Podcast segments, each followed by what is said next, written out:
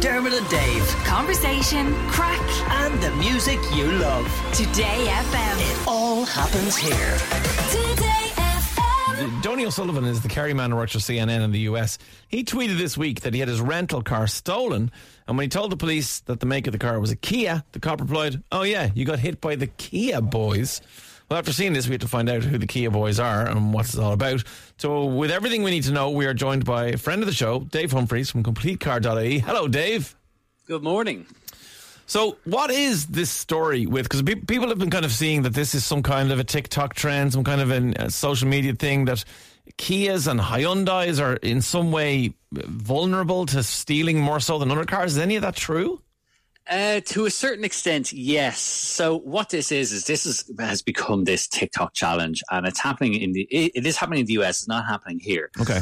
But specifically, you got gangs of of youths that are specifically targeting these two brands of cars and certain models of these two brands of cars because basically they're very easy to steal. Now, these aren't brand new models, but they're relatively new models. And in the US, certain models aren't equipped with an immobilizer. Like that's pretty standard over here, but in Right. the US, it's not. So that makes them much easier to steal. And effectively, it's it's gone viral online over there. And you now have an increase in targeting these particular models. And police are now calling for Hyundai and Kia to issue physical locks for the cars. So the old steering wheel lock that you oh, used the to have years old-fashioned ago. one, yeah. Yeah, they're basically telling people if you've got one, you know, some of these models, um, use that instead. Basically, if you use a key, if you don't have keyless start, so if you if you got to put your key in your car to start it, it is potentially And- at risk from this. Is it true that they're using a USB um, char- phone charger to start the car? So technically, yes, but they're not they're not starting the car via the USB port. Basically, what they're doing is they're breaking off the steering column, and you know they're using basically the end of a USB to basically get in at and and twist it. Like I'm sure the same way people would have done with a screwdriver and stuff like that in the past. Here in a in Oh, an right, so ignition barrel, there- there- you see it in movies. Yeah, they're not yeah. specifically starting it via the USB. No, I, I gather that, but I thought maybe there Yeah. was some kind of charge, little five volt charge going in or something. It's literally, it literally just fits over the bit they need to So twist. basically, they, yeah, basically they're just using that. It's a very easy tool to have, um, and that's how they're doing it. So you know, these cars are basically just being physically stolen. Um, but you know, this is something that does affect uh, other cars in Ireland here because um, there's been uh, you know car theft at the moment in Ireland is at a seven year high. Um, in particular, uh, Japanese imports. So. Okay. Japanese, a lot of Japanese imports don't have an immobilizer fitted, as I've just discussed Mm. uh, with, with these cars in the US, and that makes them much, much easier to steal. So that is something that people need to be very wary about when they're buying these types of cars.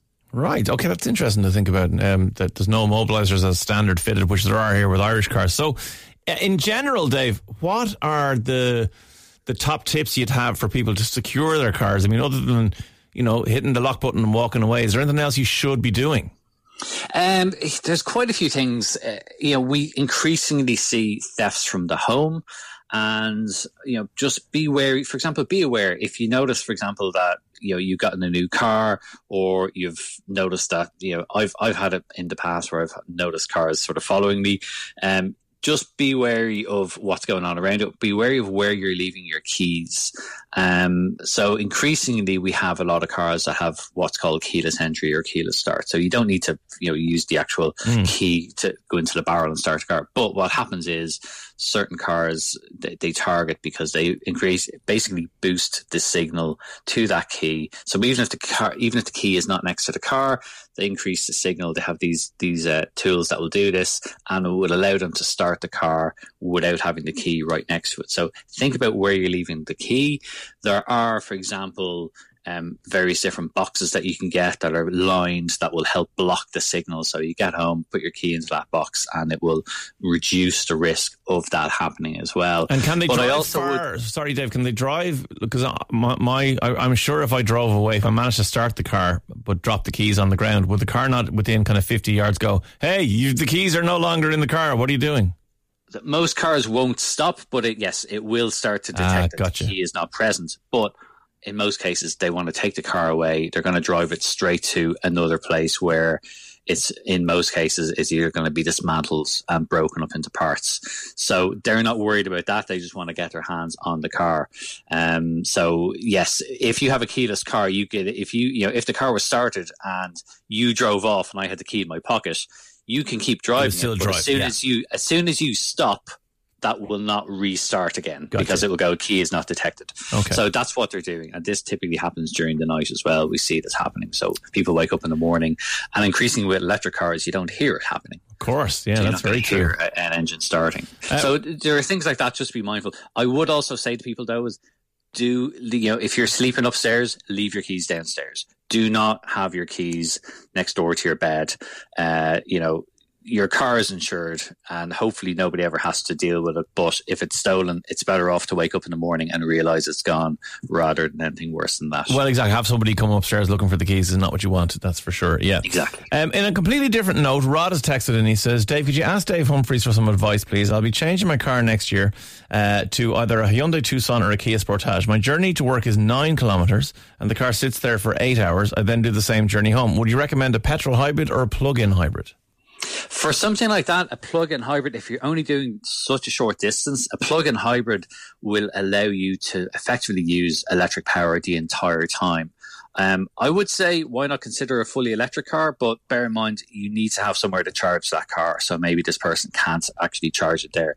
But if you can charge at home and or at work, you're going to basically with a nine kilometer journey, you're going to do the whole thing in um, purely electric. But I, I accept that they are a more expensive model to buy. A petrol hybrid will probably do a reasonably good job of having relatively low fuel consumption during that short Yeah, journey. just a, a quick kind of anecdotal thing. So I had a plug-in petrol hybrid that I got at the end of February 2020, so just before lockdown started. I came into work every day during lockdown, so I drove the car from the end of February until the end of July.